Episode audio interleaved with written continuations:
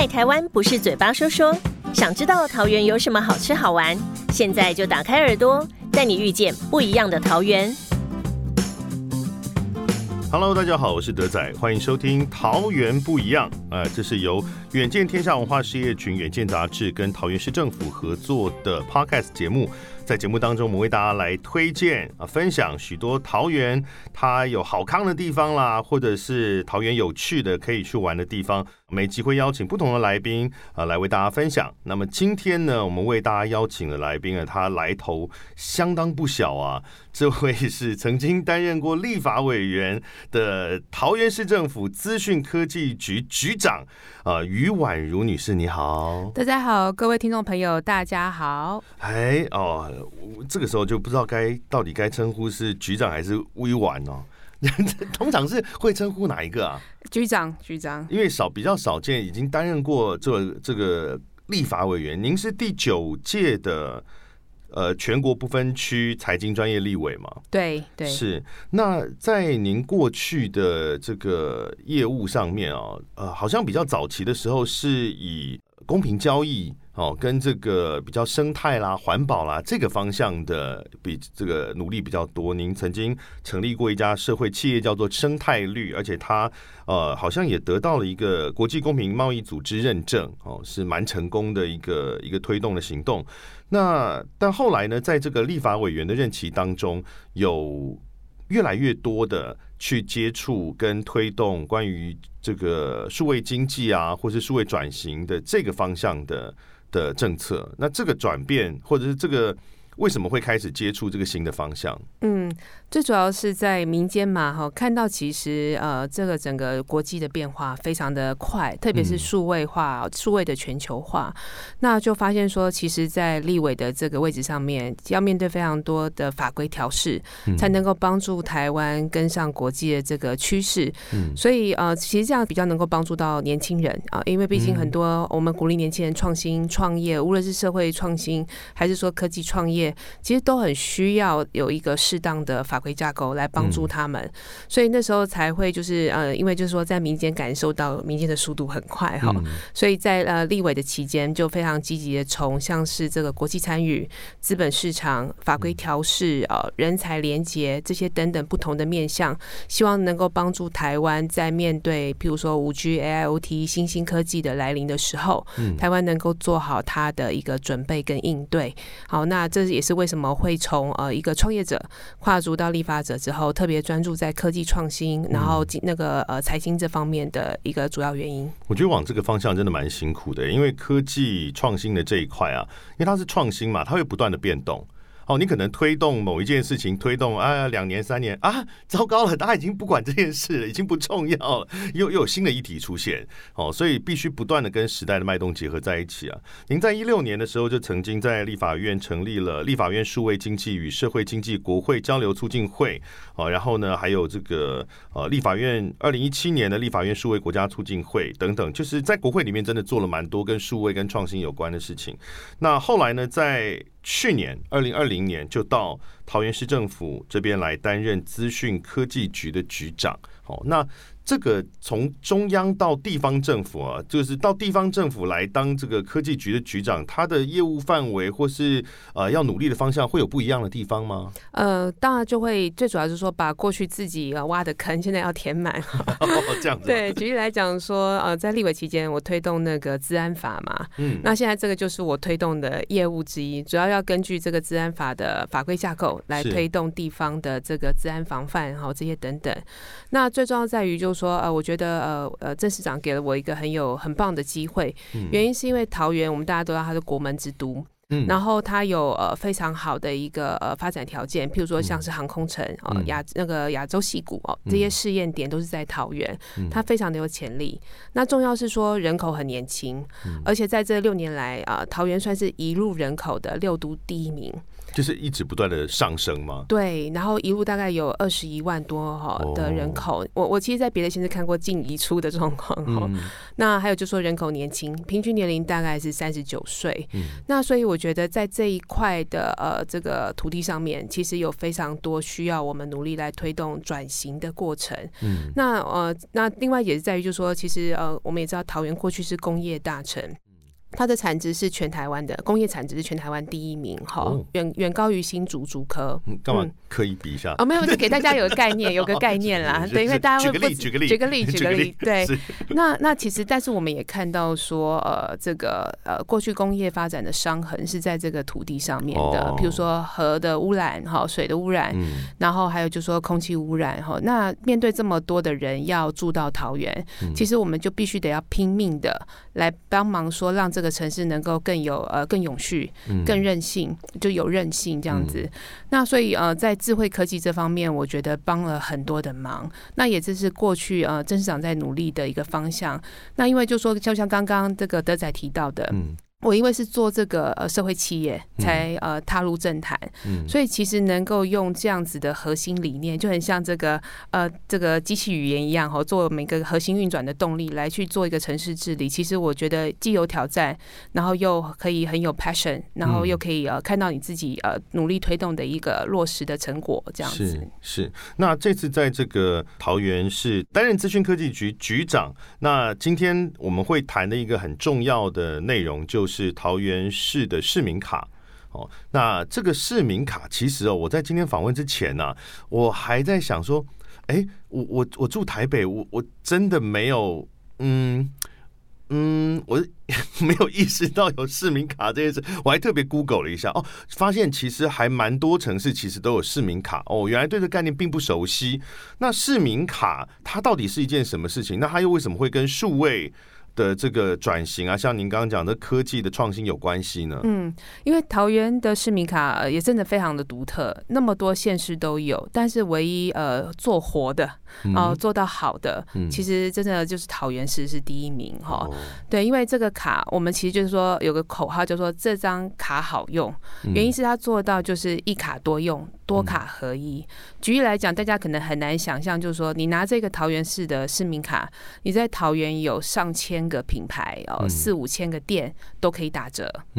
享有折扣，这个是生活的优惠。然后它也做到像虚实整合，譬如说像我们可以用市民卡来鼓励大家买凤梨，怎么做？对，因为就是说你只要譬如说我们就跟商场去谈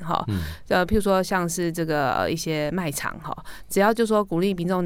如果买凤梨的时候亮出市民卡，或者在市民卡的 APP 上面下载一个软体，输入发票，你就可以参加这个凤梨金戒指的抽奖，你就可以看到说，它其实这个卡它做到虚实整合，然后把这个我们想要推动的政策，透过这个数位的方式，能够很明确的达到我们市民的手上，让他们参与。那我们也可以从此来就是说看到说民众对于每一个政策的反应跟态度。就市民卡很特别在于说，跟其他的智慧城市的相关的项目比较来讲，它是民众最有感的一个科技项目。它有一个比较基础的功能，就是多卡合一嘛，就是把原来很多很复杂的各种不同领域的那个身份认证的机制，然后把它合并在一起了。那像现在的话，有哪些这个机制是我们市民卡可以一卡多用的呢？举例来讲，像我们有所谓的运动卡，其实运动卡就是市民卡。那最主要就是说，你只要把市民卡，比如说实体卡片，或者说你的市民卡的卡号，在你去这个我们桃园的体育中心这个活动的时候输入或是刷卡，你就可以享有折扣。就是说它可以因为后面系统的串接，让你很像数位 ID 的概念进入到不同的系统去，那就同时可以享有不同这个政策推动的一些优惠。那或者是说，像我们有一个福利智慧云，上面有800多项在桃园各项的这种市民福利，还有包含中央的。你只要输入市民卡的卡号，你就可以去就看一下说你符合哪一些福利，你有没有就是漏掉去申请这些等等。所以它很便利，就是说无论在实体方面，你可以在场馆，或者是说在虚拟方面，你可以在我们不同的局处的一个入口网站，你都可以得到相对的资讯，或者是说使用一些功能，比如说线上申办、线上缴款，所以对民众来讲这是非常的便利的。否则的话，我可能不同的场馆，我每个场馆我都要申请一张会员卡，我可能图书馆我要申请一张卡，然后刚刚讲运动中心我要申请一张卡，然后各个不同的部门都得申请。那或者像刚刚这个局长有提到，就是有些政策它本来分属不同部门管辖，你可能你要查询的时候，你还要跑到你去好多好多网站跟网页然后去查。但是有这个市民卡，因为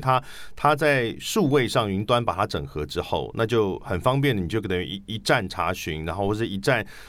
用一张甚至是虚拟的卡，你就可以进入很多个地方，或者是得到很多的优惠。对，而且对，因为我们这个卡就累积发卡量有170万张，你可以想象说，桃园市民也不过就227万，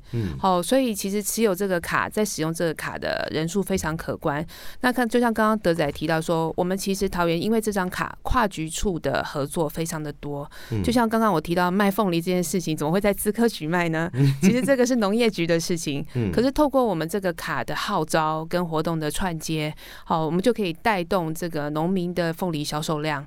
那就我们其实有非常多有趣的一些活动应用跟这个政策推广，都是靠这个卡。是，那刚刚这个有提到，它是现在170万张以上的发行量，是全台发行量最大的市民卡。那换句话说，也是就是目前全台推动最成功的市民卡嘛。那这其实也是好几年了，对不对？6年以来努力的成果了。那我觉得最难的地方是，其实是在政府以外的民间的合作的应用，因为政府做一个政策，你当然上行下效，我上面一声令下，我至少是政府单位都可以来配合，这是比较容易想象的。但市民卡是不是除了像刚刚提到跟餐厅或是一般商家业者合作这种打折之外，我看到还有一些其他的很比较特别的应用方式，像是这个老旧公寓社区的门禁，这个合作就其实我觉得有点超越我对于这种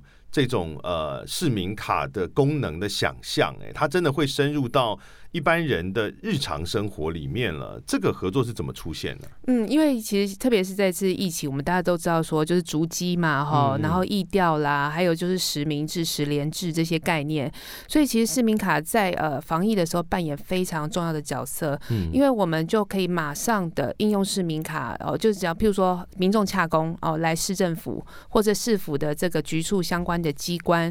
只要在门口这边刷一下卡就可以进入，我们其实就有他的这个留下的这个资料。那对于说我们在后续假设如果因为疫情需要疫调的时候，我们很容易就是很精准的掌握这些资讯。那可是现在已经有那个实联制啊，都扫 QR code 啊。可是在实联制之前，就是我们桃园就已经做到这样子的一个部分。那所以说，因为这个东西很有帮助，所以连民间的公寓大楼管理委员会都希望能够市府来出这个系统，那让民众可以用刷卡的方式进出，来这个做好疫调跟这个之后的一些逐机回溯的工作。是，所以像这个老旧公寓社区啊，已经有些已经开始申请了，就导入市民卡的这个机制，然后当做门禁管制，就是你拿这个市民卡可以进你家的这个社区的大门啊，这样子。所以它的功用已经不仅仅是在政府的政策的布达跟适用上面了，其实一般民间有很多，你有什么需求或者可应用的，跟政府做串接、做申请都是可能实现这样子，那它的这个发想的可能性就非常多了。举例来讲，像是布桃嘛，他们也是开始就是说，譬如说你拿身份证或健保卡，他们可以就是说查到你的这个 TOCC 的资讯，就是旅游史啊，你的这个职别啊这些等等的。那一样也是就是在疫情的时候，我们布桃事件的时候，我们马上就跟布桃合作，用市民卡也可以去查他 TOCC 的这个资料。所以说，其实这个跟民间的应用其实它的那个范围是蛮可以想象的，而且是蛮大的。我想到一个，就是刚刚讲到说，现在不是都已经有可以扫 QR code 吗？为什么还要用市民卡？就是因为扫 QR code 毕竟我是手机拿出来，然后那个智慧相机打开，或者扫 QR code 打开，然后去扫完。其实没有我们快，对，因为 B 卡比较快。我记得好像有些捷运站或高铁站，它好像是说，你如果是持记名的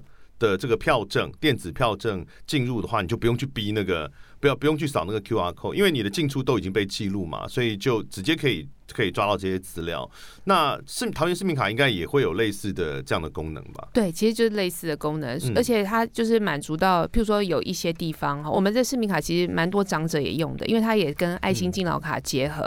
所以每一年这个政府的这个爱心计程车或是公车交通这些点数，其实也是记到这个爱心敬老卡里面，就是我们的市民卡里面。所以像在这一次实联制或是疫调这情况里面，很多民众其实还是没有用手机。或者他是用一个很阳春的手机，他怎么做？他或者他甚至不习惯去操作这些数位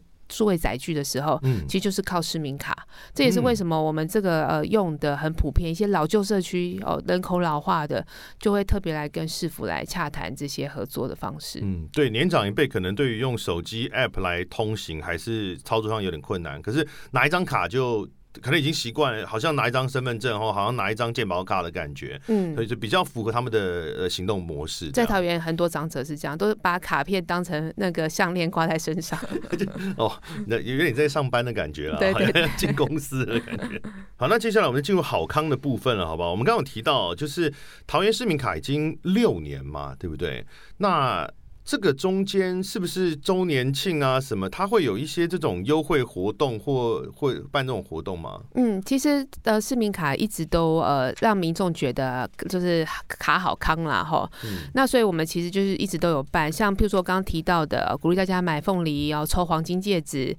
然后到就是说防疫期间，其实我们串联了大概573个店家，加上计程车来鼓励大家就是外带。就比如说你在店家就是用手机叫餐之后，然后透过计程车送到你这边，其实用市民卡也可以搞定。对，我先打电话给这个店家，是不是？然后跟他讲说，我可能要一份，我们合作的店家，我跟他讲说我要订一份餐，然后我另外请计程车，对，就是送餐送给我这边，所以我是另外在打电话叫计程车。对，因为我们就是整个串在一起，应该是说我们坐计程车过去拿，可是那个车资就是说由我们的这个我们市府来这边赞助，来振兴计程车跟对振兴餐厅业者。我坐计程车过去拿不用钱，但是有限量名额，那我对，不然的话，我觉得我一定是假装我去哪里订餐，然后我其实是坐计程车去我去想去玩的地方，坐超远。如果是德仔的话，有可能哦。哇，这个。预算很大吧，感觉很大手笔。一直都有在帮忙啦，就是说我们也是希望说在疫情的期间我们知道计程车业者很辛苦，餐厅业者很辛苦，所以你就可以看到说市民卡连在这边都可以做到一个工具去 trigger， 就是振兴一些经济的部分。所以接下来6周年我们还会持续来振兴桃园的经济。那所以6周年市民卡6周年庆我们有一个这个比较大规模的消费在桃园凭发票抽奖，那这个奖品有像是 Gogoro 的那个摩托车，还有 Gogoro 最新的这个电动脚踏车，很帅然后还有一些这个智能家具家电智能家电这些等等的奖品，来鼓励大家来桃园消费。是，你们这个是凭桃园市内消费满100元的发票就可以登录一次，然后登录一次就可以抽一次，这样对。所以我就当然花的这个消费的越多就有越多的机会可以抽奖。对，我们鼓励大家。这样会不会有分发票的那个？就是我1万块的消费，请给我100张，然后店家就爆炸。我们相信大家不会这样做的。但无论如何，你只要消费，就有机会这样子。那大家这个是这是卡友啦，就是市民卡的持卡消费吗？还是他只要有这个身份，他还是消费的时候其实不用持卡，他只要回去市民卡登录就好了。最主要是说消费的时候不用持卡，但是就是说你可能要下载我们市民卡的 APP，因为这个登录发票的机制是在 APP 里面，那基本上你要登录 APP 一定是有市民卡卡号才可以登录。是，所以这个消费的店家也不限是市民卡合作的店家吗？不限，你只要是在桃园凭发票，对，这样也很方便啊，只要登录发票就好了。对，那这个最近当然除了市民卡6周年的活动之外，其实你们同时应该还有其他的这个算是优惠吗？这个振兴的政策啊，因为最近就是5倍券很大家讨论很多嘛，然后到底是要数位绑定哦，这个优惠比较多，绑哪一家比较多？哎呀，名额又没有了啊，电脑又那个，或者是说那是纸本券比较好吗？啊，还会不会有商家再推出？我再等一下哦。每个人都在讨论这件事情。那市民卡跟五倍券也会有关系吗？有，因为其实振兴来讲，无论是数位纸本啦，真的还是就是看民众使用习惯最方便。所以这一次我们数位振兴，桃园也有对接中央哈，其实纯粹就是希望说民众用的方便，然后优惠多，感受到就是我们振兴的这个力道嘛。那所以我们这次针对电支、电票还有信用卡，我们提出了就是桃园数位振兴三支箭，叫做数位桃园1000+，就说只要你譬如说你绑定像电支的话，你就绑定 LitePay 哈，然后还有这个拍钱包哦，电支是电子支付，电子支付就是像是 LitePay Money 哈，还有这个拍钱包哈，是，然后有市民卡的话都有加码的优惠，最高可以拿到这个6150块。那如果说你是悠游卡的话，我们也有市民卡、悠游卡嘛，所以如果你绑定的话，你绑定譬如说5000块的振兴，你绑定在市民卡、悠游卡，你就可以拿到6000块，就是市府回馈你1000块。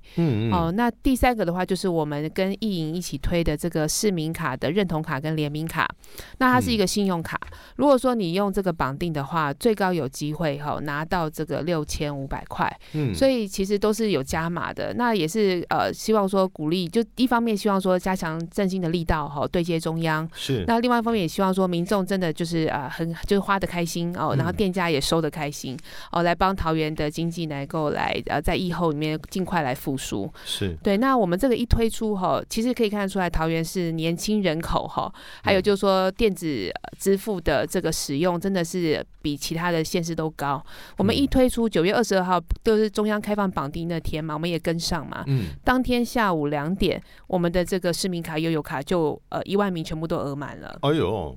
那所以现在就。所以我23号没有，我们现在讲这个怎么办？因为我们23号就是这个快速的就是加码了这个拍钱包，又多了1万名给大家来绑定这样子。是。不过我们这个节目播出的时间不知道还有没有这个第二波，还有没有名额？那如果大家想要确定的话，是不是有一个地方可以让大家查一下，上网查询一下？如果那个到时候的话，民众可以到我们的市民卡的官网我们会把所有的一个优惠的这个进度跟大家在这边上面报告。是，那大家可以上去查一下。那就算到时候这个已经项羽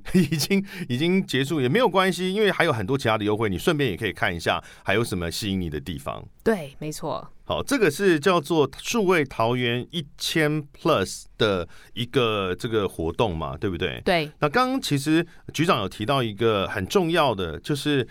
有一个认同卡是跟艺营，是不是？对，艺营合作，跟艺营合作的认同卡。那这个认同卡呢，因为我想听到这边可能有些听众会觉得说，你讲那么多啊，我又不桃园人，干我什么事？就是